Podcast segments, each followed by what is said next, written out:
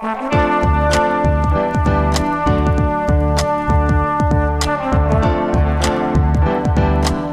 listening to the Co Main Event Podcast. And now your hosts, Ben Fowlkes and Chad Dundas. That's right. You're listening to another episode of the Co Main Event Mixed Martial Arts Podcast. I'm Chad Dundas. That's Ben Fowlkes. We're both longtime MMA journalists, and for nearly the last nine years, we've been meeting here every week to break down all the action in the wild, weird, and occasionally wonderful world of mixed martial arts. Ben, MMA's 2021 schedule begins in earnest this weekend. We've had a little break here over the holidays, but that ends on Saturday as the UFC presents its debut uh, event on the ABC network. We're headed back to the fight atoll for Max Holloway versus Calvin Kattar. So we're going to spend the better part of this show talking about that event and the stakes for both guys involved in the main event, the rest of the card, and what exactly MMA fans could or should expect as the UFC returns to network television this year. Uh, I guess first of all, I got to ask you, how you feeling about these early start times? Man, you know I love an early start time. Roll in here Saturday afternoon, you know, get me some chips and some dip, watch some MMA while it's still light outside, wrap up at a decent hour, maybe even have time to sit and reflect at the end of the day about what we have seen. Oh, you're looking forward to a quiet moment of reflection. Yeah. Quiet moment of reflection. That's uh that's right up there on my list. And uh, you know, head hits the pillow around 9:30 p.m. in the one true time zone, I'll feel like I've had a chance to digest rather than doing the thing that we usually do where we just drag it out until like midnight and then try to rocket yourself to sleep in order to get a, a decent amount of rest. Yeah, that's true. I think we are both in agreement that we don't want these early start times all the time because there is something a little bit funky about watching an MMA event, especially an MMA event that feels like it is supposed to have some gravity, supposed to have some urgency to it, as I assume this debut event on e- ABC is is meant to to feel, and a, a, pretty big matchup here with Max Holloway versus Calvin Kattar, which we'll talk about a lot about today. Uh, but at the same time, you know, just it gives it a different feel having it on in the middle of the day. So that is uh, it's not something you want to have all the time, but with a prelim start time at uh, 10 o'clock here in the one true time zone, and then a uh, a main card fight time of one o'clock in the one true time zone, I will take it for now. How did your uh how'd your effort go to get tickets to one of these? I know you're looking at uh, scooping up some some of the few available tickets over there on the fight atoll. Uh, were you successful? Did you manage to get a good seat? Well, you know, all jokes aside, that is uh, some sort of a different thing here about these yeah. upcoming events early in 2021 over in Abu Dhabi, where the uh, the security protocols, the COVID protocols are a little bit tighter, a little bit tougher than what the UFC does on its own in Las Vegas. This one also going down at the new arena. We're going to exchange uh, the Flash Forum, which which was basically like a uh, an aluminum frame. It's yeah. an aluminum frame with garbage bags. Stretched stretched over the top. Yeah, the, nice the fight yurt. Yurt fighting, FC. We're we're going uh, officially to the new arena over there in Abu Dhabi. Uh, so the, I don't know if they've been having events there or if this is act is like the debut sporting event at the uh, what are they calling this thing? The Etihad. Am Nailed I saying it. that right? How go. would you say it? How would you say it? I wouldn't. I'd wait for you to say it. And see what happens. Yeah, no, I like I like the way you did that. But yeah, there's going to be some fans there. We're led to some led fans. To believe. Yeah, we don't know how many, but it doesn't seem like it's going to have a packed house. I guess what I'm wondering is, isn't this the exact same thing that that Dana White said that he didn't want to do? Was have just some fans in there. I understand what he's saying that it creates kind of a weird feel if you have some fans scattered around a giant arena, and it almost feels weirder than having nobody there in a small arena and we just it's just quiet. But it sounds like that maybe you think we got to a point where the government of Abu Dhabi was like, hey, we were looking at this as a tourism investment, and it is time for us to start reaping some of the rewards. All these people, they've been dying to go down, come out the mouth of the dragon or whatever. They've been dying to come over here, take advantage of racing cars around and fucking around on ski sea-doos and shit like that. They've seen all the ads, all this stuff we've been investigating into these UFC events. Now we want to get some people in here, start making some of that money back. But I don't know. I mean, it does seem like maybe it'll be a weird feel if you come into a big arena, Conor McGregor and Dustin Poirier are going to fight, and we get like, all right, it's a big fight, and you hear the sound of like a rabid 3,000 fans scattered all about. First of all, a water slide that comes out the mouth of a king cobra snake, my friend. Let's get this right. Let's let's strive for accuracy here if we can. Uh, second of all, yeah, king like, cobra. You you you you moved on from just saying mouth of the snake, mouth of the cobra. Now you're assigning like an actual species to it. King cobra snake, my man. All right. Uh, what was I going to say? Oh yeah, it'll be weird. It'll be, in many ways it'll be like a uh, a throwback to like some regional MMA. Like if you go see an event at the uh, college basketball stadium in your town, and they got a uh, you know homemade cage set up at at mid court, and there's like three thousand people there. It'll be a little bit like that. Uh, certainly no weirder than than having nobody there. I would think, although we have all had what damn near a year to get used to that. And now, I guess my question is, how weird is it going to be to tune in? Now all of a sudden you got a smattering of fans there, uh, going crazy, drinking the the alcoholic and the non-alcoholic beverages that are going to be available according to the uh, to the rules and regulations that the government of Abu Dhabi sent out. They're going to, you know, have a couple few soda pops, get a little wild and crazy, watch the UFC, is it going to change the viewing experience for you to see that when when you're at home? All I'm saying is if there is a smaller crowd, that means the people who are there in person can really make themselves heard. And perhaps instead of just being another idiot shouting woo or kick him in the balls or something, if you had a message that you wanted to get out there, maybe telling people to listen to the co-main event podcast, maybe shouting out when you see one of your guys about to walk in there, maybe shouting out that somebody else got worn around the cage like a button. This, these are the kind of events where you could actually get that shit on the UFC broadcast. I'm not telling anybody out there. I assume many CME listeners, rabid fans of the podcast, have already secured tickets to these highly exclusive events. They were very excited to come out the mouth of a, uh, I think it was a water uh, moccasin snake. Um, all I'm saying is if they went there and they felt like making themselves heard, this is the time to do it. Not when you're competing with twenty thousand other voices. Something to think about. And know? if you're if you're a fighter and you've been dying to get your catchphrase out there, maybe this would be a, a prime time to remind the the people gathered not to fear the consequences. Or wait, not to fear See, you. You already fucked it up. But to fear you to already fear fucked it up. Yeah, it's a king cobra snake, my friend. Get it straight. Everybody knows the co-main event podcast proper comes out on your timelines or podcast libraries for free every Monday. But we'd like to take this opportunity to remind you that the true heads, the truly discerning MMA fans who crave their discourse both unfettered and unending, you can check us out almost every day over at the co-main event podcast patreon page we drop not one not two but typically three additional podcasts every single week just for the the entertainment and joy of the beloved patrons of the CME. That includes the Wednesday live chat, hashtag wild on Wednesday, where all topics are welcome and absolutely anything can happen, plus the Friday Power Hour, where we typically take a deep dive into the most compelling MMA topic of the week, as well as unleash the most powerful force in all of combat sports, the co-main event podcast, Patreon Power Hour Power Rankings. God, it rolls off the tongue. It's truly a feast for the ears.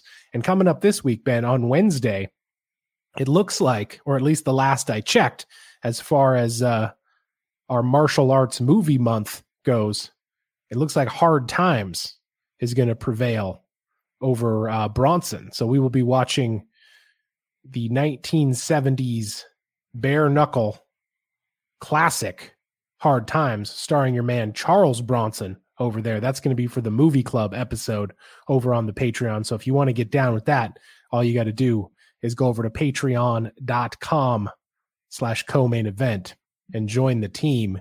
We got music again this week from our guys Foreign Cache.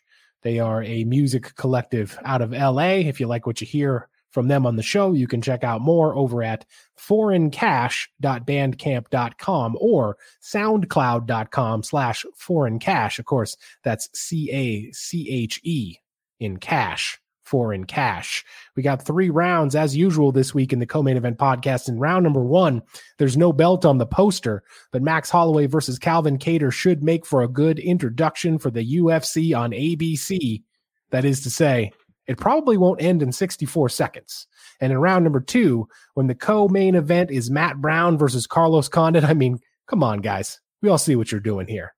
We see what you're doing with this UFC on ABC card. And in round number three, MMA on network television has yielded, shall we say, mixed results over the years. We'll look at the sports history on the biggest stage and talk about how the UFC has traditionally used its network broadcasts in the past. All that, plus, are you fucking kidding me and just saying stuff? But first, like we always do about this time, let's do a little bit of listener mail. Listener mail. First piece of listener mail this week comes to us from Casey R. A little bit of a long one here, so buckle in. He writes, Okay. I just needed to say something to someone who might have a good perspective on this for me.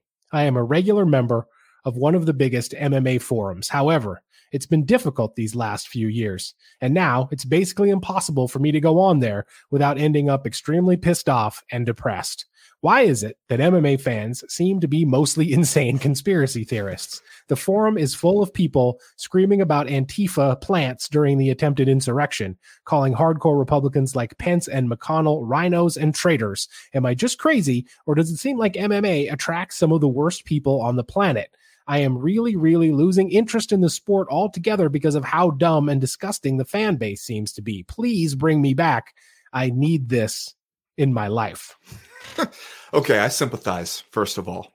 I I totally get where this is coming from, and it reminds me of another thing that's going on. Did you see this column in the Atlantic? I believe it came out yesterday called "The Worst Revolution Ever" by Caitlin Flanagan. Uh, somebody asked me about it in my athletic mailbag. Here's the lead to this column. Here they were, a coalition of the willing, deadbeat dads, you porn enthusiasts, slow students, and MMA fans. They had heard the rebel yell, packed up their Confederate flags and Trump banners, and GPS their way to Washington. Now, it goes on to talk about this is the characterization of who showed up in Washington, D.C. for this violent insurrection at the Capitol.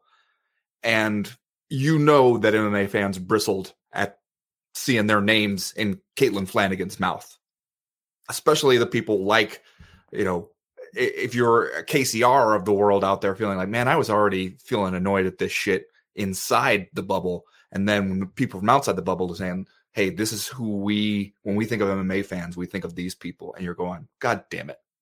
I totally get that. Yeah. And let, let me just say, I don't want to, I don't want to cut you off. I'm gonna, I'm gonna let you finish. But uh, if MMA fans bristled at that characterization in that lead, I get it.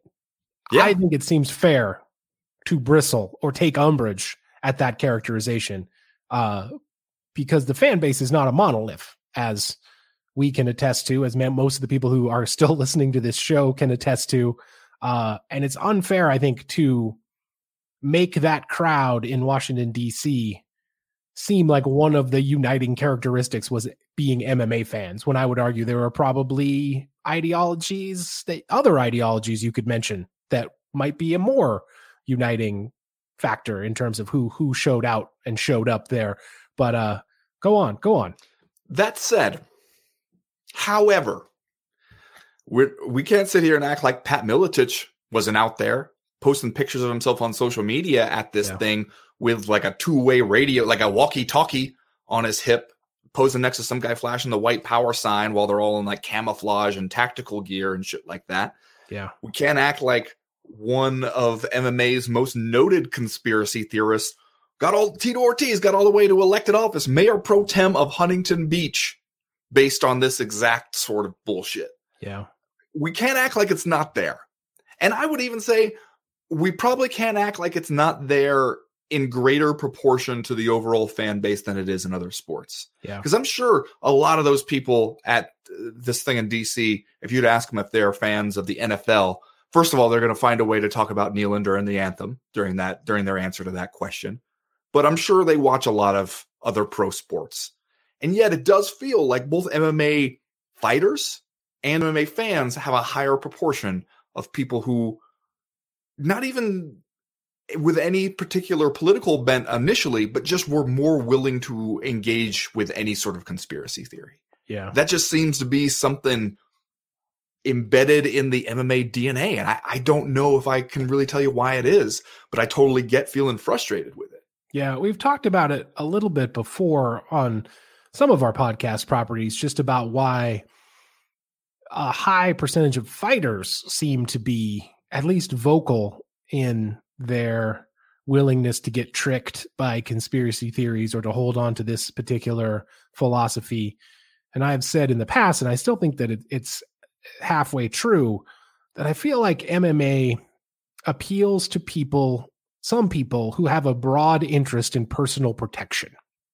Okay. And that in some ways it stands to reason that if you are going to be really into hand to hand combat, how to defend yourself through hand to hand combat, you would also be interested in how to defend yourself with a firearm or you know with through whatever means you can you can muster.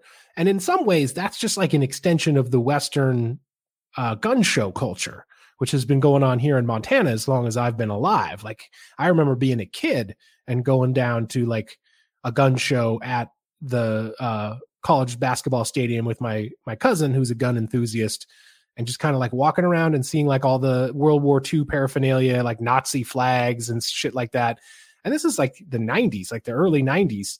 Uh, and and like you could argue that like this same ideology that we see now storming the Capitol and beating police officers to death with fire extinguishers got it had its roots back there that like in that in that kind of culture and mostly in the west and, and midwest so like i i kind of think that that is a valid point that uh people who have a, a like a general interest in either combat or defense are drawn to MMA and, and maybe martial arts in general. I don't know. I also wonder though if MMA fans at some point are being red pilled a little bit because you and I have experienced this. You go to YouTube and you're looking yeah. at you're watching fights, you're looking at fights, or you you're watching like something where Joe Rogan appears and like the right hand corner of the screen where they're gonna they're to uh, suggest other videos that you might be interested in. It's like, okay, you just watched an Israel Adesanya highlight.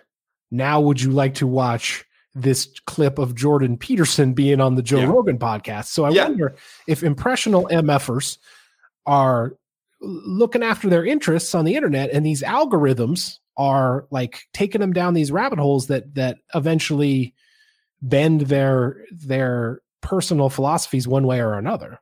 Yeah, no, that is absolutely true. I mean, everybody has heard the stories by this point about how the YouTube algorithm just wants to feed you more and more extreme versions of whatever you start with because they feel like that's the way to keep your attention.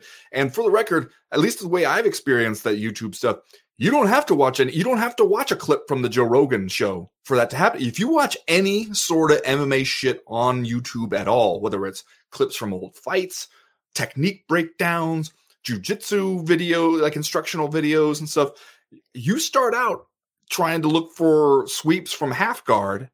And if you just let it play, YouTube is going to feed you to Jordan Peterson really quickly. Like that's just that seems to be embedded in there the way they do it. And I can definitely see how if you're not super conscious about what you're consuming and you're not you're just letting it kind of ride uh, while you're out there watching YouTube, I can see how maybe you end up there. I can also see how some of these people from the outside look at us and look at the kind of people that MMA has that are like the most vocal attention getters, be either as fighters or fans or or Dana White out there talking about Donald Trump, putting out their combatant in chief video about Donald Trump and then quietly taking it down when it seems like maybe it's not going so great. I can see how they would look at all that stuff and it creates a pretty clear picture to them that, hey, this is who these people are. And I listen to the co main event podcast chat, sadly, sadly. And, but like we know from the people we hear from and the people that we interact with, the other journalists and like the, the fans, the people, like, I feel like I've kind of finally gotten to a place on Twitter where I've crafted a like a not terrible thing. Like I've muted all the right people at this point. Yeah.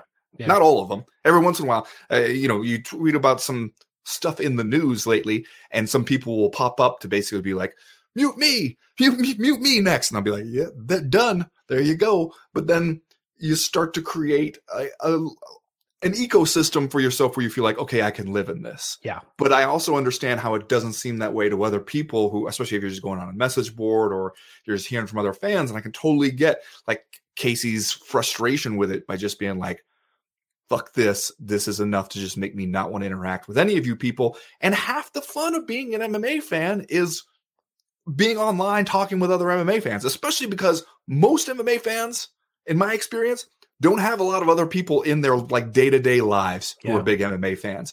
It, the fun of it is being on Twitter on fight nights, talking about it online with other people who are into it, getting that sort of like, oh, we're all speaking the same language feeling when you can talk like where somebody would be like, well, what do you think of Max's chances against Kattar this weekend? And to fucking 95% of the people you meet, that means nothing.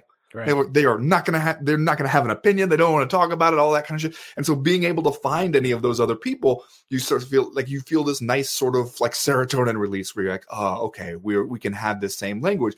And then with those are the same people who have been like, how about Antifa uh, infiltrating this thing with paid actors? And then you have to be like, God damn it. Now I can't talk to you. Now what? Now there's nothing for us to say to each other. Like I, I I absolutely get that frustration. All I guess I could say to Casey is that like there are there are some people out there that are not like that and who are MMA fans. You, it just maybe requires a little bit more conscious selection in order to find them. Yeah. Anytime you are a part of a, a group or, uh, you know, part of a, like a, anything you like, basically, there's going to be a bunch of people there who are assholes. Unfortunately, like you go to a college football game, or I do, and I look around at the rest of the crowd, and it's not like I think, yeah, I want to be down with most of these people, right? Or like, Well, you don't like anybody though, so that needs to be said. That's true. But like you go, you go to almost anything. You go to a, like a, a pro wrestling event. You go to a, an MMA event. You go to any kind of sporting event. It's going to be some assholes there. And, and is there a higher percentage of assholes in MMA? I don't know. I don't have any statistics to back that up. But you got to, like you said, carve out a space in that ecosystem where you feel like you can exist. And we all need to decide for ourselves how we do that. If you want to be the kind of person that confronts the assholes, or if you want to be the kind of person who mutes the assholes and exists in your own little uh, ecosystem that you have created for yourself. By the way, I don't know if you've heard about this, but there's a place called patreon.com slash co-main event where there are a lot of good, smart people who want to talk about fights. And, you know, And also may- us, in addition to the good, smart people. and may or may not have uh, their own message board that they they do the damn thing on. And not that I want to turn this into a plug for that, but like there are spaces, man. There are spaces that you can find where you can be a fan and talk to people who are cool and interesting. That was probably we probably spent way too long on that question, so I'm going to go on to uh, this one from Glenn from Stan Mikita's Donuts. Okay, I get it. What what is that a reference to? It's a Wayne's World reference. Okay. All right. I got you. He writes In the upcoming run of Fight Island cards, what storyline or fight is not going to be talked about or promoted enough because of being buried under the McGregor headlines and the sheer sensory overload of the three fight cards in one week? That's a good question because it we've we've talked about this before when when the UFC used to do those events where it would, they would do three days in a row. Yeah. like Thursday, Friday, Saturday, and by the time you'd get to Saturday night, you'd go. I know I watched some fights on Thursday, but it feels like a long time ago. And it's probably going to be a similar thing here, especially because in addition to doing three fights in the span of a week and it being a restart after a lull in the UFC schedule, you have the 500 pound gorilla in the room, Conor McGregor, coming up. And as you might say, Chad, sucking up a lot of the oxygen in the room. Yeah. Yeah. Uh, you know what I'm going to point out, and I don't know if this one's too obvious because it's one of the main events here, but you got Michael Chiesa against Neil Magny going down uh, at this event that is going to be on Wednesday, next Wednesday, uh, again over there at the the the Fight Peninsula in the Etihad Arena. But like, if you if you are a, a fight fan of a sensibility like mine, where you think both Michael Chiesa and Neil Magny are fun fighters and fun dudes, and uh, generally speaking, good dudes that you can feel okay about rooting for. I kind of wish that they had put this one on ABC, to be honest with you, because like I think it's going to be a crackerjack of a fight, and it's one that I'm really looking forward to. And yet, it does feel like the kind of thing that might get swallowed up by the by the rest of the news cycle by the time we get done with this week and weekend and Yeah. next weekend. Yeah. Uh, for me, you mentioned a little bit, but seeing Carlos Condit versus Matt Brown as one of Yeah. these fights that feels like, wait a minute, how did how did we make it through the year 2012 or whatever without doing this Right. like like three times already? Um, that fights like those where I'm like, okay, you can just tell me at any point. At any point in the last 10 years, you can say to me that Carlos Condit versus Matt Brown is happening and I'm going to get excited. And yet, when there's all this other stuff going on, especially these guys are going to fight. I mean, that one's going to be on ABC, but you're probably talking about two o'clock in the afternoon on a Saturday. These guys are going to fight while the rest of the world that barely pays attention to combat sports is going, wait, I heard there's a Conor McGregor thing soon. Like, Yeah. That seems like probably not going to get enough attention. Next question this week comes to us from Sean Clark, who writes, "Can we discuss Bellator transfer Michael Chandler? I like that he calls him a transfer, here, Yeah. which probably tells you, uh, I guess, which country Sean Clark's not from." Uh, he writes to conjure my inner Tom Hanks in big. I don't get it. With losses to Castaway, see what I did there? Will Brooks Uh-huh. twice and Bellator punchline Brent Primus. Why do we feel like he is among the world's top five lightweights on earth? Maybe I'll be in a money pit here, but I'm all in on Hooker in this matchup. Discuss. Uh, why Money Brent- pit was where it went too far. Yeah, yeah. Why is Brent Primus a punchline? I don't understand that. Just because he's I don't. Up and down. I don't know. And that one, come on, we all saw what happened in that fight. That the it's not like he just got steamrolled by Brent Primus. Brent Primus ran into that kick, uh, his leg went all wonky for a little while, hurt himself, and then they yanked the damn stool out from under him, Chad, when he was trying to sit down. Yes, they did. Yes, they Yanked did. the stool out from under my man. Okay, but I I do see where Sean Clark is coming from with this. I would just say that I think a lot of the excitement uh, over Michael Chandler is a new blood in one of the most exciting and talent rich divisions just in the entire sport.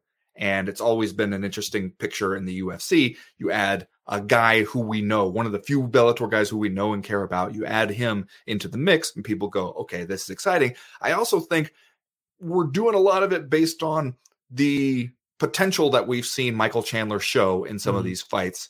I, I think it's a lot of based on like, here's what we think he can do when he puts it all together. We know that he's a good ass fighter, and I think there's always a, an excitement to see, uh, like, sort of the the interleague play version of MMA, where we get Yeah. to take somebody from somewhere else and we go, okay, we're taking him while he's still sort of at his at or near his prime, and we're moving him over to the other organization, and that will give us a little bit of a bellwether to tell us how these guys might stack up. And we're doing it in one of the divisions where we actually care to see how they'd stack up.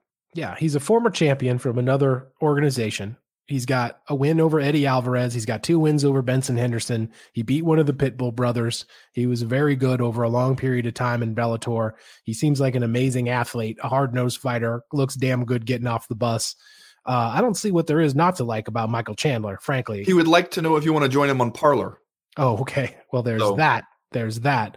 There you Uh, go. See, I, that was the wrong turn of phrase that I just used there a second ago. you, Uh, you said it. I'm gonna spike it, Chad. I will say this though, matching Michael Chandler up with Dan Hooker as his UFC debut is some classic. Maybe we want this guy from another organization to get undressed by a mid-level UFC fighter, UFC matchmaking. Like this, this is this is like uh uh when Sean Gannon comes over and you have him fight Brandon Lee Hinkle in his first fight.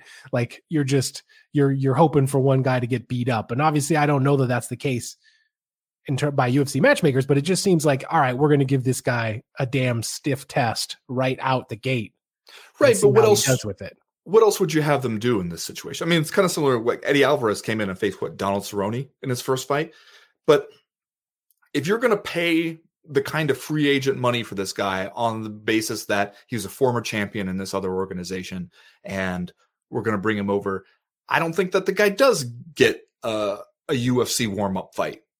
Like we're we're paying him that kind of money. He's supposed to be a big deal. Throw him in there. Let's find out if he's a big deal. I mean, if we were going to watch uh, Michael Chandler versus Tony Ferguson or, or, Justin Gaethje or something like fights that we would have been excited about watching, throwing him in there against my, against Dan Hooker, I understand what you're saying about somebody who, after that loss to Dustin Poirier, maybe we're looking at Dan Hooker and being like, okay, he's he's one of the good dudes in the division, but he's not one of the top dudes in the division. Right. He's not one but, of the big names. Right. But if you go in there and you can't beat a Dan Hooker, well then maybe we learned one of the things that we were hoping to learn through this whole experience. But if you if you do go in there and you beat up Dan Hooker, then it feels like okay, that's a good point to start from. Like I, I can't really fault him too much for the matchmaking, especially because it's not as if it's not like a video game where we can just bring Michael Chandler in and we have the whole roster sitting there. We can just pick and choose anybody we want to make, match Michael Chandler up against first. We kind of got to deal with who just fought, who's available, who, who can do this date, who makes sense for him. I think Dan Hooker's a pretty good choice there and a, a pretty good test to, to find out something about you. Yeah.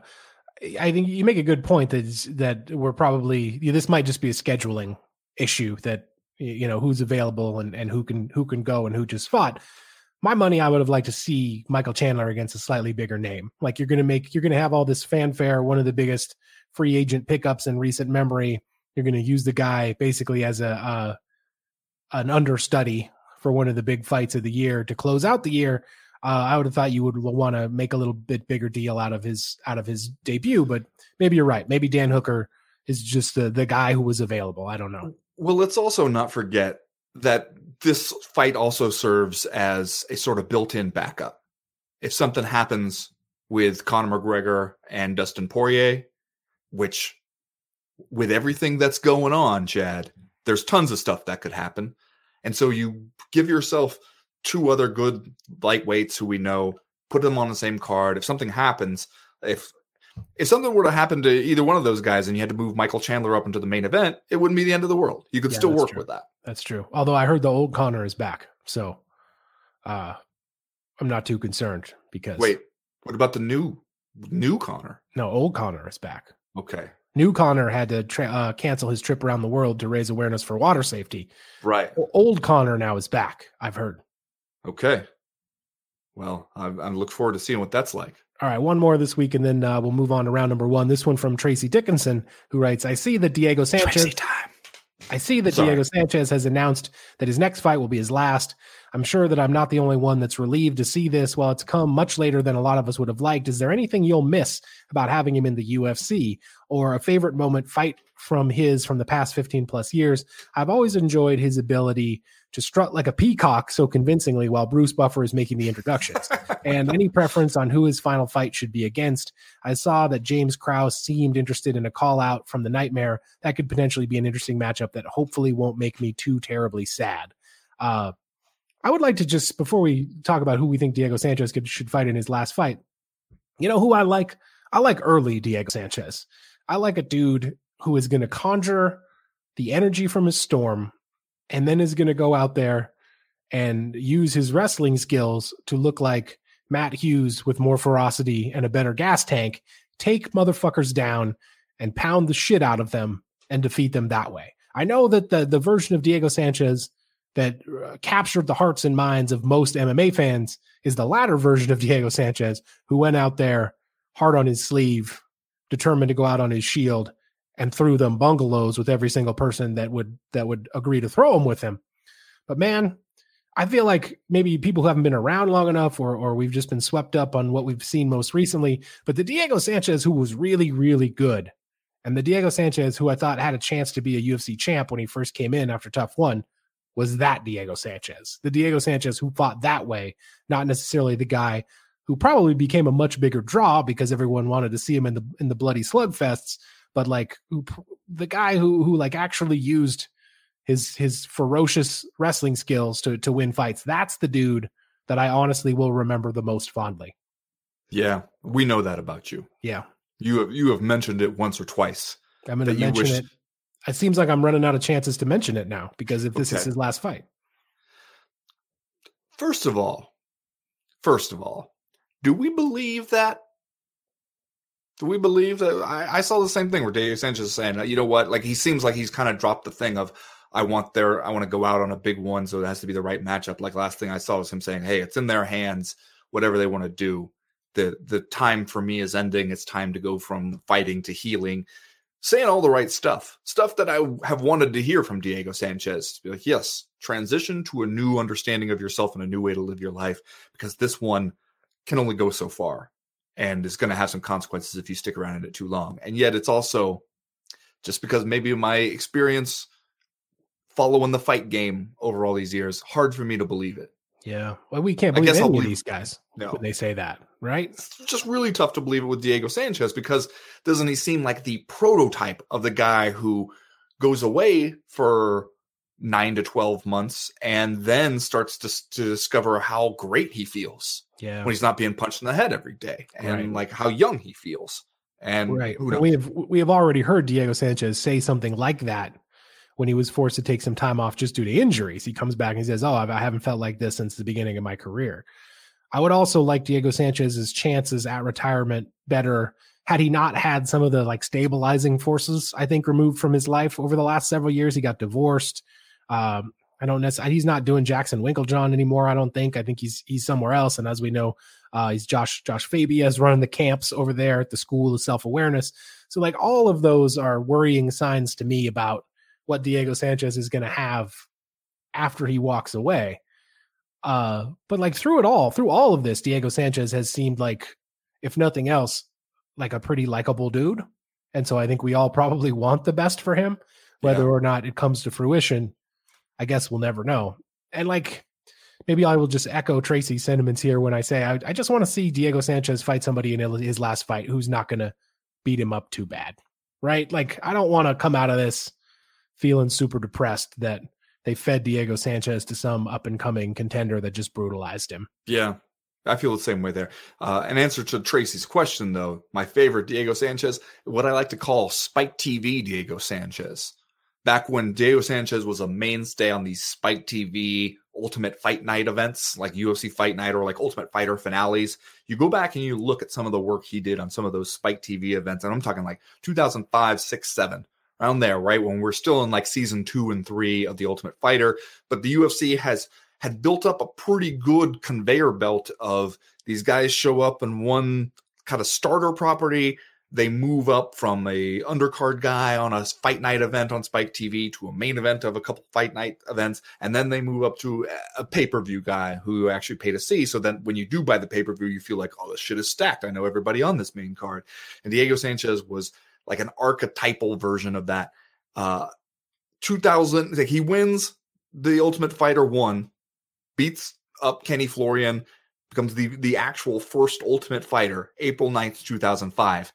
November of that same year, fights Nick Diaz at the TUF 2 finale on Spike TV.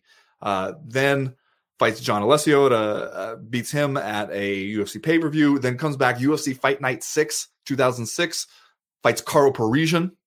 That one was a memorable fight, just an absolute fucking dog fight. Uh, and then later that same year, UFC Fight Night, he main events knocking out Joe Riggs. I, That's a good stretch right there. That was the the Diego Sanchez where it's like he was 17 to 0 by the time he knocked out Joe Riggs, and it seemed like Diego Sanchez is headed for the top. Yeah. All right, that's going to do it for listener mail this week. If you've got a question or a comment you'd like to air to the podcast in future weeks, you know how to do it. You go to the website, comainevent.com, and click the link in the top right hand corner of the screen that says email the podcast. That will get you in touch for us, un- in touch with us. As for right now, we're going to go ahead and get started with round number one.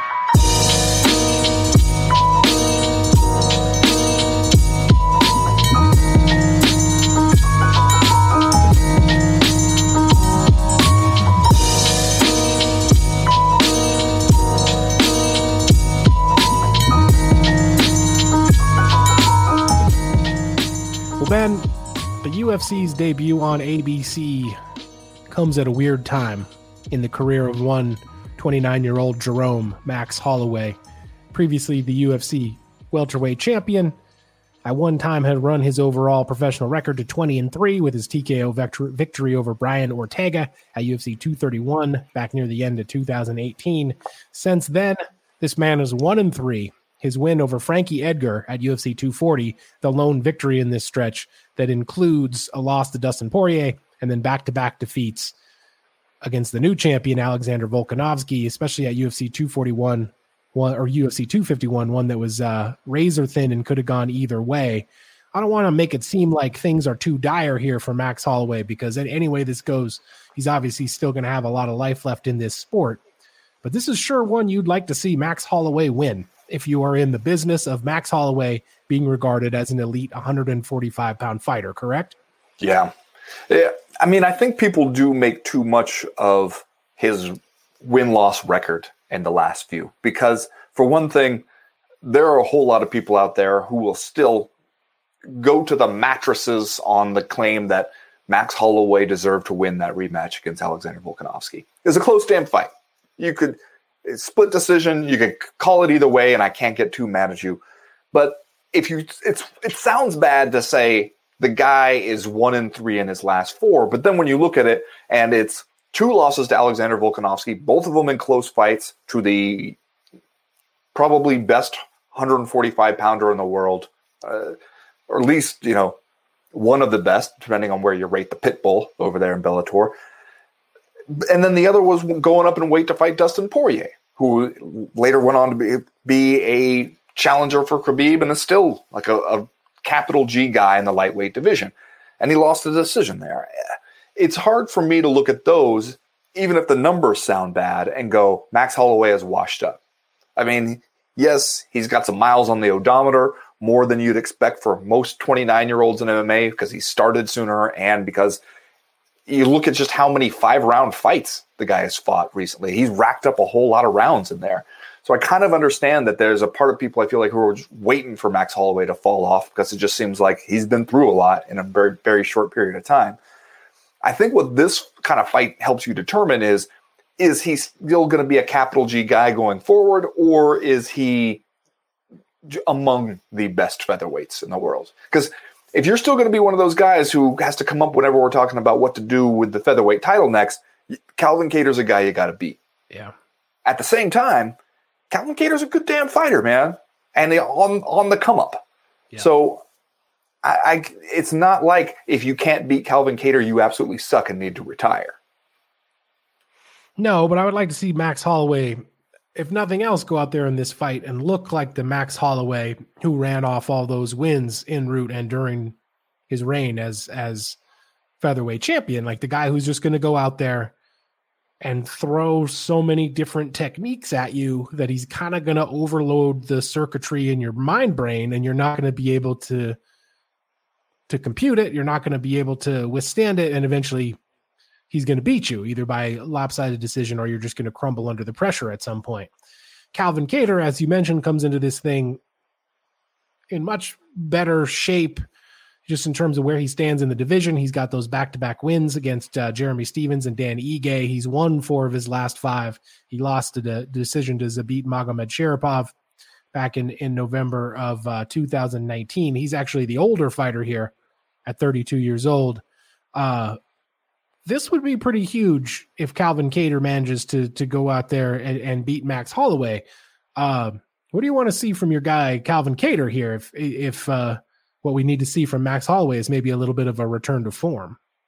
Well, I, mean, I think one of the things Calvin Kattar does well is just by being like a good technical boxer in MMA. And the question is, can he use that against people who can do more than just that? Max Holloway, I think, is a pretty good example. Like where Max Holloway can do a lot of stuff really well. And can you just go out there by just being a kind of a, a, smooth boxer who doesn't make a lot of mistakes but also hits pretty hard? Is that enough against Max Holloway? Or does he do the Max Holloway thing to you where he gets you to, he, he encourages you to believe that that's going to be enough? And then the next thing you know, you're spent and he's just throwing outrageous numbers of strikes at you from all possible angles and you don't have anything left for the guy like that's we've talked before about whether that is a style of max holloway's that will age well kind of the thing he did to jose aldo where he's just like oh yeah you know you, are finding success. Like come on keep doing it. I'm going to keep pressuring you and, you and, and you keep doing that thing.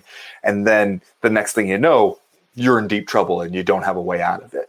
And I'll be interested to see what approach he takes against Calvin Kattar and, and, and how, how that plays out. But also like for Calvin Kattar, this is the one where you're looking to show like, I'm not just a like a fun guy to watch or a guy who can beat up the Jeremy Stephenses of the world, I am looking at a world title. Because if you look at where the division is, you got probably Volkanovski versus Brian Ortega next. And if it's Max Holloway who comes out of this and it's Volkanovski who comes out of that one, what do you do? Do you do a third fight between those? Uh, between those two guys? Because I could understand how Volkanovski had said, what are we going to keep doing this until he wins one? Yeah. Like, it, I'm 2 and 0 against the guy. Give it a rest. I can, like, we're going to be looking for some fresh blood there at 145 pounds. So if you're Calvin Kattar, you think, this is the one. If I beat the ex champ and then however the dust clears after the next title fight or you know even if they they for one reason or another maybe can't get that one scheduled you can be like i'm right here and i've got a good claim on it Yeah. Uh, we talked a little bit last week about what the UFC is angling for here with this as the main event fight in its first broadcast on ABC. Obviously, coming up in round three, we'll we'll uh, talk a little bit more about how the UFC has historically used its network television broadcasts and what we think we can expect from the ABC partnership moving forward. But just as in terms of like a first broadcast on network television in a bit, since the Fox deal ended, this will be the UFC's first return to actual network television. Uh, the first time around, we saw them throw Cain Velasquez and Junior Dos Santos out there as sort of like a teaser fight on Fox many years ago now. What do you think they're- looking for out of uh, Max Holloway and Calvin Kattar? Just because we talked about how, you know, you, it's not a championship fight. You don't really have a belt on the poster. It's going to be, I think, a, a, a, a great technical fight. I think it'll be action packed. I think it'll be fun to watch, but it doesn't necessarily scream you got to watch me, especially if you are a, a uh, casual viewer or someone who doesn't necessarily know but much about MMA. You're not going to see either Calvin Kattar or Max Holloway like on a commercial during a football game and be like, "Oh shit, I got to mark my calendar and watch that one for sure." What do you think? yeah but you're also you're doing this one on saturday afternoon for a reason and it's not just because you're over there on the fight atoll it's because you're worried about going up against the nfl and so I think what you're looking for out of them is, like you said, a technical fight, like a good action packed fight that these guys both seem like they're not going to stand there and stare at each other for 25 minutes. And I think, though, you're also hoping that they do go a little while. I think best case scenario for you is they start having themselves a really good fight, and it's the hey, are you watching this fight text message kind of situation where people are telling people like, hey, check this out. This shit's on ABC. Tune into it right now. Or, you know, that kind of thing. And it's reasonable to hope that you could get that out of these guys Yeah. because it's reasonable to hope that they'll go all 25 minutes and that it'll be a good, fun time from round one to round five, and that you might actually get that sort of viewership uptick as it goes on. Yeah. All right, let's do Are You Fucking Kidding Me? And then we'll move on to round number two. Ben, did you see Kevin Holland? Arguably the fighter of the year in 2020, at least up there, a runner up behind Deiveson Figueiredo, if nothing else, headed into his March 20th fight against Derek Brunson. Uh, Kevin Holland had this to say about his game plan Okay. if if I can time his favorite combo right, it might not be five rounds. I'm definitely preparing for five, so we'll see how it goes. I have plenty of time to prepare, so I should be more than great. I've got a, se- a sequence. If I split his jab, roll his overhand, and then hit him with a good hip thrust when he goes for a takedown, I'll knock him out with my cojones. I'm sorry. What does am I am I hearing that correctly? Am I understanding that correctly? I don't think he means figuratively. I think he means I'll knock him out with my balls because I'm going to hit him with them when he goes for a takedown. So we're we're planning on a test testicle strike TKO. I I mean I kind of want to see it happen just so I know how we'll write it up like on the Wikipedia page, like what the method of victory is. Yeah.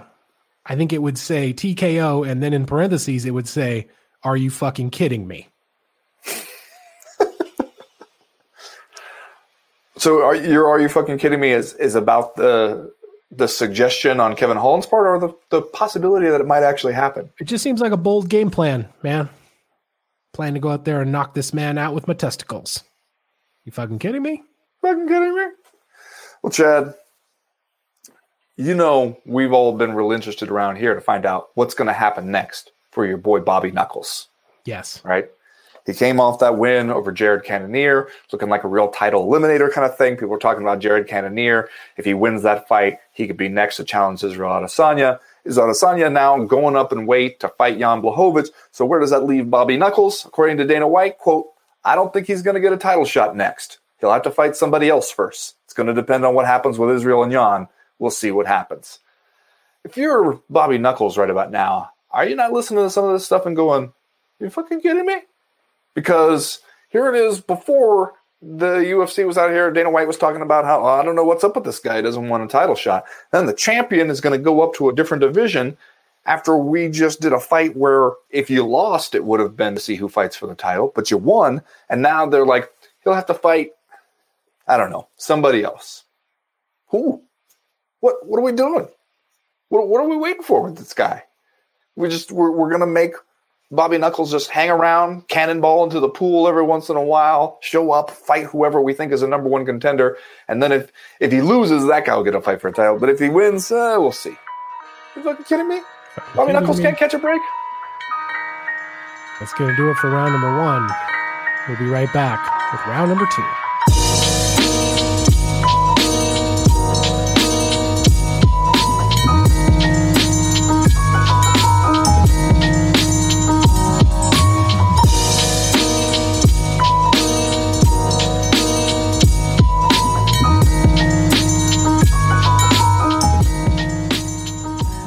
Chad, I want you to picture yourself this coming Saturday afternoon.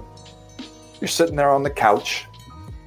It's a little, little afternoon in the one two true time zone, perhaps.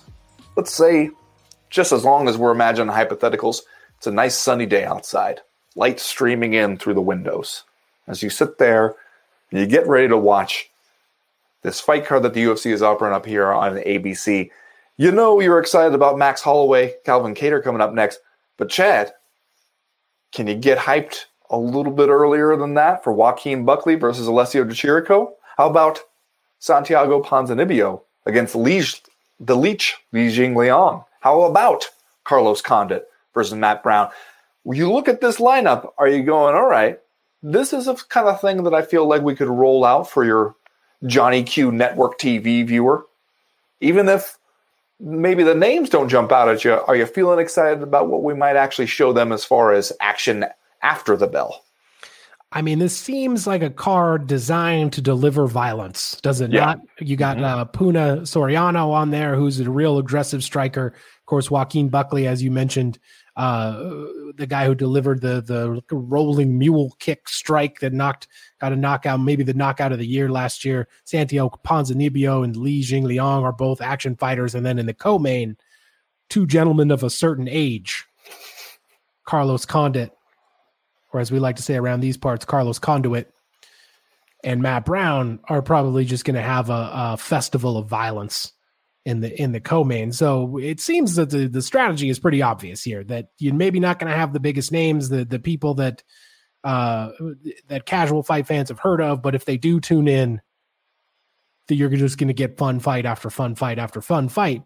And as you said, with this thing going down in the afternoon due to the playoff football, we're trying to get out of the way of the NFL. Maybe that's not a terrible strategy. Maybe Yeah. uh, some people will be hanging around in the afternoon and, and they'll hear from friends or they'll stumble upon the broadcast and, and we'll get a bunch of, of really good fights out of it. So I don't expect it to be one that, that comes out here and blows everybody out of the water with its amazing uh, midday ratings on network television. But I think for the heads, for the people who are going to actually tune into this thing, uh, you've got a high probability of some action packed fights here.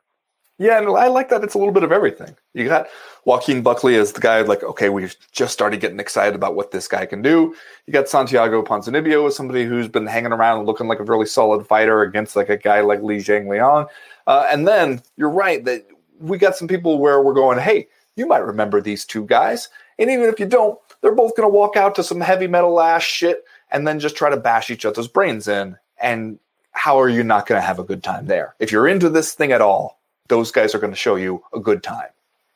Yeah. Uh, Carlos Condit came out and, and uh, got a feel good win, I guess you could say, over Court McGee, his most recent time out. Uh, Matt Brown, another, as everyone knows, longtime fan favorite, rolls into this thing on the heels of a loss back in, in May of 2020. but I think we're throwing the records out here, aren't we? We're throwing out the records. We're throwing out the uh, the storylines. We're throwing out any kind of of uh, linear matchmaking or hopes for the future or or memories of the past, and we're just we're gonna watch these two gladiators. Though usually I don't like to say that about the MMA fighters, but like these these two two men are going to go to war in your co-main event. I was a little bit surprised to see Carlos Condit as a slight favorite here. That is interesting. I I wondered if that was the odds makers thinking like, all right, Matt Brown's going to bite down on his mouthpiece and go, especially if you give him a matchup like this. Maybe Carlos Condit, you're thinking is the uh, the thinking man's fighter. Yeah, he's going to go in there and look for a different path that doesn't require just planting his feet and throwing down, even though it's exactly what we're hoping for. Yeah, well, we've seen Carlos Condit paint a masterpiece against a guy like Nick Diaz when uh, Diaz wanted to come out and be super aggressive and chase him around the cage, and Condit responded really well to that. Uh, we've also seen Carlos Condit arguably be at his best when the fight gets a little greasy, gets a little bloody, gets into the latter stages, and Condit can remind you, oh, by the way, I am super dangerous on the ground as well. And that's the kind of thing that you could see Matt Brown potentially falling victim to in this fight. So, uh, yeah, I was wondering what the odds were. I guess I'm not totally shocked that those are the odds, but also like, uh, a little bit a little bit of of of some raised eyebrows there, but I, you know, maybe when you start thinking about maybe this is when Carlos Condit has a good chance to win. Uh, I was a little bit surprised. Do you want to know who, at least based on the odds I'm looking at, is the biggest favorite on this whole card? Who? Santiago Ponzinibbio. Okay. Over the yeah. Leech. Yeah. Looking around a three to one favorite, depending on the odds makers that you put. If you had 20 bucks you never want to see again, can you talk yourself into throwing it down on the Leech? Well, I mean, maybe Santiago Ponzinibbio has not been around for a while. We haven't seen him since the end of 2018, but the man also hasn't lost in around, uh, well, five years almost at this point, more than five years, right? His last loss was Lorenz Larkin back in 2015. So he's been on a hell of a run. He's got wins over Neil Magny. He's got wins over Mike Perry. He's got wins over Gunnar Nelson, Court McGee, also on this list. So uh, if Santiago Ponzinibbio returns you know, as the same guy that we knew in the past, and he doesn't have ring rust on him. He can go out there and be the Santiago Ponzinibbio of old. Like, yeah, I don't have a hard time believing at all he can he can beat the leech. I'm keeping yeah. my twenty dollars in my pocket where I know I can see it again. You know what? That's boring, but I can't say that it's a unsound financial decision on your part. We all have to tighten the belt a little bit in these troubled times, Ben with everything that's been going on. Trademark symbol. Not me. I'm going out there and putting it down on some three card money. That does sound like you. Speaking yeah. of which, what's the uh what's the Ben Fowlkes main event here? What's the what's the thing you look at this ABC card? As we mentioned, you got a lot of hitters on here, a lot of killers. What's the thing you're looking at as perhaps the most interesting? Well, I'll tell you what, if I could only catch the Twitter bite-sized highlight of a fight, it would be Joaquin Buckley versus Alessio Del Chirico because you know we're all hoping for some crazy shit there out of Joaquin Buckley. You wonder how long he can keep that streak going. But the one that just speaks to my heart, I gotta say it's Matt Brown and Carlos Condit. Yeah. Just because, just the the pure nostalgia factor for me. Wanting to go out and but see, this is one where ABC, you go out there if you if you cut out the walkouts here, if we don't get to hear Matt Brown coming out to like Thunder Horse or whatever it is that he's just coming out to like some some cannibal corpse or whatever it is he wants to come out to, you are robbing us of the full experience. I will not stand for it. Yeah. Uh, it's interesting to see Phil Hawes on here. He's down there in the featured prelim slot. Of course, the guy who uh, was regarded as an MMA super prospect, maybe not quite to the level of like an Aaron Pico or something like that, but a guy who like back in the day everyone was super high on, thought he was going to make a lot of noise in this sport, and then he went through some some up and down times, some trials and tribulations, comes back, uh, gets into the UFC, gets a win in his debut, and now he winds up potentially on this ABC card. So that's an interesting uh, footnote to the prelims here. If if you're interested in watching those, that that uh, that Phil Hawes looking to extend his his run of good fortune here, a return to form as well as a a guy that people had super high hopes for at the beginning of his career. Also, continuing his run as a reigning looks good getting off the bus contender. Oh, for sure. Yeah, it's he, Phil Hawes is always going to have his uh, his conditioning together. Yeah, That's one thing you can count on. That is going to do it for round number two. We will be right back with round number three.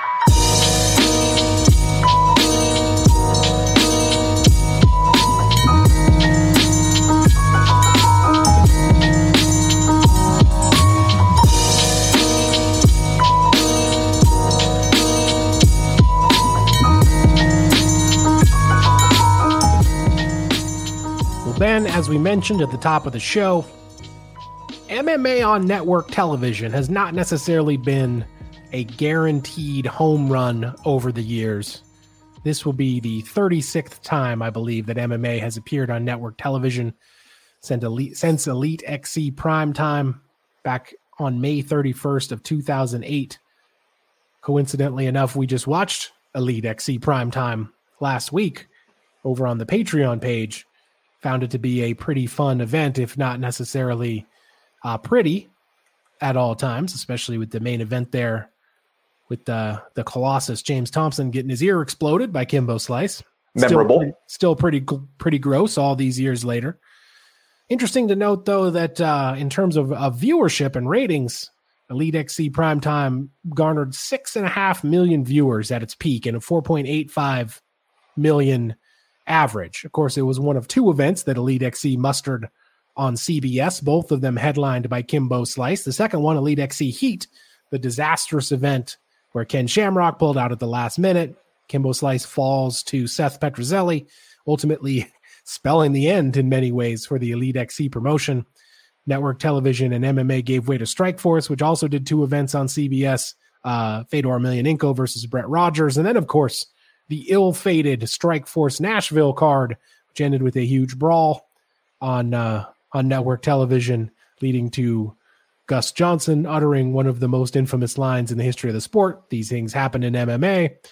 And that was pretty much it for Strikeforce, giving way to uh, the UFC at the beginning of its deal with Fox. As we mentioned, they uh, they mounted this this teaser card with the one fight, Cain Velasquez versus Junior Dos Santos heavyweight title fight that ended in 64 seconds. The UFC uh, started out with a bang there. They garnered extremely good ratings for uh, for that Velasquez versus Dos Santos card. Almost six million people, 5.7 million people. They went on to do, I believe, 30 more events on Fox. And yet, Ben, the thing that happened was that the ratings for the UFC on Fox steadily declined over the course of that partnership, uh, going from Cain Velasquez versus Junior Dos Santos at the start to the final UFC on Fox card, which I believe was headlined by Kevin Lee versus Al Iaquinta in a rematch. What do you think we learned over the course of those 31 events and the UFC's uh, relationship with Fox, specifically as it pertains to MMA on network television and what what we can realistically realistically expect to get done in that format on that platform? Well, first of all, if you think we're going to have a discussion about MMA on network TV, and I'm going to let you get away with pretending like the International Fight League did not put the first ever live fight on network TV with its World Grand Prix semifinals from the Sears Center in Chicago on November 3rd, 2007 on My Network TV, Chad, which reached over 97% of households. You you think again, you son of a bitch. I'm not going to let you rewrite MMA history that way. I'm sorry, where was that broadcast? My Network TV. Thank you very much. I know that you are a former employee of the IFL, and you've probably got a uh, Portland Wolfpack T-shirt on underneath whatever pile of trash you got on over there at this moment. But I would point out to you that just because it says the word network in the name of the broadcast platform, it does not necessarily mean that my TV, my net, whatever it was, my network, My Network TV, God damn it. Put some respect on its name. not a network. I'm just going to come out and say it. Not that's not a network. But Chad, all you needed was to put the like if you had the bunny ears on your TV, you could get My Network TV. I'm sure that's true. I'm not I'm not doubting the authenticity of what you're saying. I'm just saying that's not a That's not a major network. That's not a major television network. It, it used to be like the CW. Was that, and it was like my network. TV. Anyway, you're just going to try to revise MMA history. That's fine. An answer to your question about what our hopes for really were with MMA on network TV, where we ended up. The essential conflict, it seems, is how much do we believe in network TV as an avenue to expand interest in the sport, show it to people who haven't seen it, maybe get some new fans, versus how much is it just a thing we could do every once in a while, but not with any fights that we think people might actually pay for? Because that's what we saw, right? The that very first Fox event where it was just one fight teaser, heavyweight championship of the world. And that felt like a really big deal. It was presented as a really big deal, and it worked. For what it was supposed to do for to get a bunch of ratings with just one fight to be able to say to people heavyweight championship of the world where they don't even need to know the people involved you just tell them like the heavyweight championship of the world is going to be contested on free tv tonight. All you got to do is just flip on the, the the channel and you'll and you're there. That appeal it really did what it was supposed to do brought in a ton of viewers, and yet afterwards the UFC did not seem that interested in trying to make that into a long-term strategy. It's like, okay, we're going to give you that one. Afterwards, the quality of what we are offering just dropped off steadily, and the ratings dropped off steadily with it. Yeah.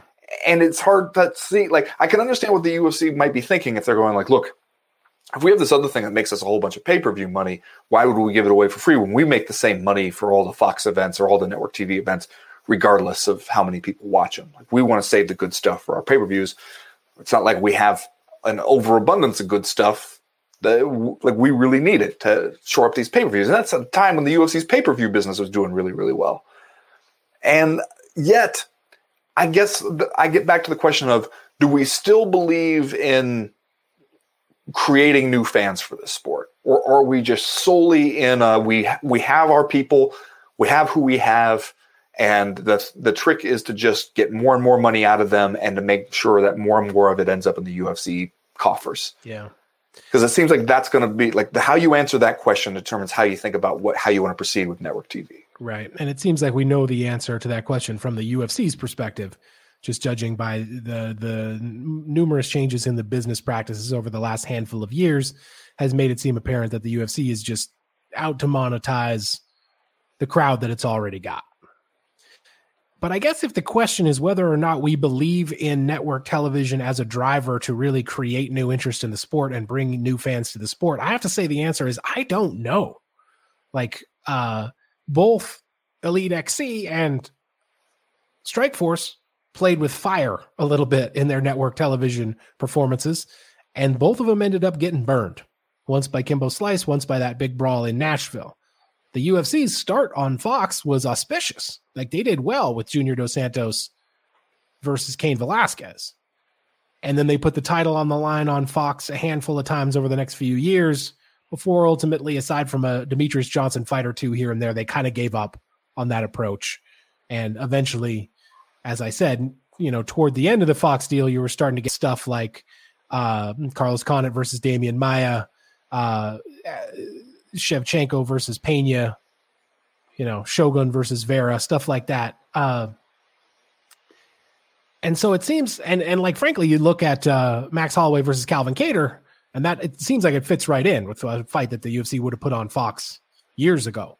So it doesn't seem like the UFC sees this opportunity on ESPN is like, okay, we can reset the books here. We can we can try to make a big splash all over again. It seems like the company is very much content to just sort of keep doing what it had been doing. Although, as we mentioned in the last round, it seems like you're going to get a uh, a fairly action packed card here on the on ABC. But uh, I don't know, man. Like, if in a magical fairy tale world where the UFC went back to like maybe a boxing style network television promotion where they were like, we are going to put the heavyweight title on the on the on free TV once a year. We're going to put the light heavyweight title on free TV once a year. I honestly don't know what kind of audience that could draw and what kind of effect it might have on on overall uh, MMA uh, numbers and, and people that are fans of the sport because it's never really been tried. We've never really had Yeah. someone who was willing to do that. Well, and, uh, the thing that makes me wonder now is about the barrier to entry for a new fan, especially like a young fan, because in a way, do you remember that Onion article about like twelve year old boy can't believe no one told him about Bruce Lee before now? Yes. That's kind of how I often wonder about like if you're a 12 year old boy or 12 year old girl or anything, somebody who's into uh, stuff like combat sports and like this thing might really appeal to you. You'd hear about stuff. I mean, everybody else feels like, okay, we've heard all we need to know about MMA. We've decided one way or another whether we're into it. But I mean, I can remember being like a 10 or 12 year old boy and being like, boxing, huh? They just beat each other up. Like, well, this is pretty cool. Like, let me see some more of this. And watching like classic ESPN and my dad showing me old fights and stuff like that. And that feels like if you're going to have a, a healthy sport moving on with like a good fan base, you need to be introducing these new fans to it. And if you have uh, big fights on network TV, that's something you could do because otherwise you're put in the situation where you got like a 12 year old kid going to your parents saying, Hey, can you get me an ESPN Plus subscription? Great. and that's that's a little bit of a tougher sell. The more you you put behind a paywall, the tougher it is for new people who are just trying to figure this stuff out to really get into it and find you.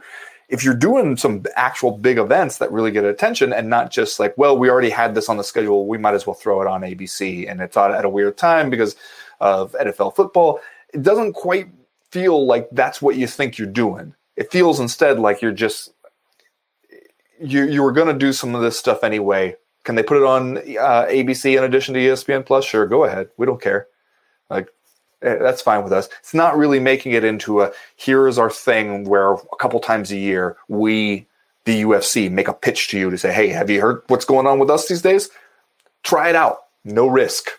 Just flip on the dial and here we'll be and maybe you'll like it." Yeah. All right, let's do just saying stuff, and then uh, we'll get out of here for this week. Ben, uh, what's your just saying stuff? Well, Chad, as we sort of alluded to, there's a lot of uh, upheaval politically and socially going on in this country. But one of the things is that one way or another, it sure seems like come January 20th, there's going to be a new president in office. And that president will not be Dana White's best buddy, which, Yet, yet, yet, maybe they just don't know each other that well yet. Yeah, that's that's possible, I suppose. But uh, you remember that Muhammad Ali Act thing? Yeah, I'm just saying that's the kind of thing that we could start hearing about again pretty soon. I talked to some people about that this past or past week or so about what the outlook is there. We already know the uh, antitrust case against the UFC is proceeding. A bunch of journalists have signed letters, including those of us uh, in the MMAJA, uh, to Judge Boulware in that case, encouraging him to release all the, the documents. The UFC kind of has uh, a battle brewing on that front, but also the supporters of the Muhammad Ali Act expansion, which would expand the Muhammad Ali Act and the Boxing Safety Act of 1996 to also apply to mixed martial arts, could have far reaching implications on the sport of mixed martial arts. They say they're hoping to see it reintroduced in the spring. Now, I don't know if that's going to be a reality. I don't know if it's people's legislative priority when we're still dealing with a pandemic and you know whether or not we're still going to continue to be a functioning democracy all those sort of big picture questions. I can see why some people might be saying "Mm, not now with your professional cage fighting regulations. But the balance of power politically seems to have shifted a little bit. The ufc no longer has a friend that could just call up in the white house and say how about veto that shit for me? I'm just saying that could be something to pay attention to. Just saying. Just saying. Well, Ben, as we talked about earlier in the show, the official conditions and regulations for attendance of these upcoming UFC events at the Etihad Arena over there in Abu Dhabi are officially out. There's a whole list of them. Uh, stuff people got to abide by if they're going to if they're to want to attend the show in person. You got to have a valid 48 hour PCR test. You're going to have your uh, your fever, your temperature checked when you come in. Uh, you got to adhere to social distancing guidelines. You, you can't. You got to have contactless payment everywhere you go. Here's one that caught my eye, Ben. Number three on the list of the overall official conditions. wearing a face mask is always mandatory within the venue, even when seated. So I guess Okay. this week, I'm just saying for everybody. just saying. You're worried that uh, maybe Calvin Kattar's team isn't going to. Well, we know, but like we that? know that, that there will be 0% of cornermen wearing their masks properly. They will wear their damn masks anyway, but over their mouth and nose. But uh, I don't know. Are we going to strictly enforce this? Does everybody who's going to be in the arena have to have a mask on? You're saying maybe in the distance, we if we squint through the chain link, we might make out a a reddish pinkish figure sitting there cage side without a mask. It's going to be interesting to watch. Just another thing to pay attention to this weekend. Just saying. Just saying. That is going to do it for this week's co-main event podcast. Of course, we'll be over at the Patreon page the rest of the week with a bunch of fun stuff happening, including Wednesday or Thursday's movie club episode about hard times, the live chat, and the power hour. Get over there, patreon.com slash co-main event and join us if you feel inclined to do so. It's that support that keeps this podcast rolling, so we'd love it if you would. As for right now, though, we are done. We are through. We are out. What's your what's your snack situation looking like for Saturday afternoon's fights though? I mean, we just got a big Costco order in, so I got I'm snacked up. I got I got snacks for days here at the house right now. I got chips, I got crackers, I got cheese, I got uh, Wow, you're just a fucking party animal. I got anything you want. I got anything you could possibly have. Really? Anything? I'm just gonna throw it out there. Just gonna, I'm just gonna throw it across the plate, see if you can hit it. Mini corn dogs. Nope, don't have. First thing. The first thing. Come on, man. I got some of those uh, like what uh, wonton things you can throw in the uh, throw in the, uh, the Microwave? No, you can't. Can't. Okay, those are good Mini corn dogs, though. I hadn't thought about that. I don't know if that's the kind of thing I need around. I don't know if I need to have mini corn dogs just at my beck and call at any at any moment. Fair point.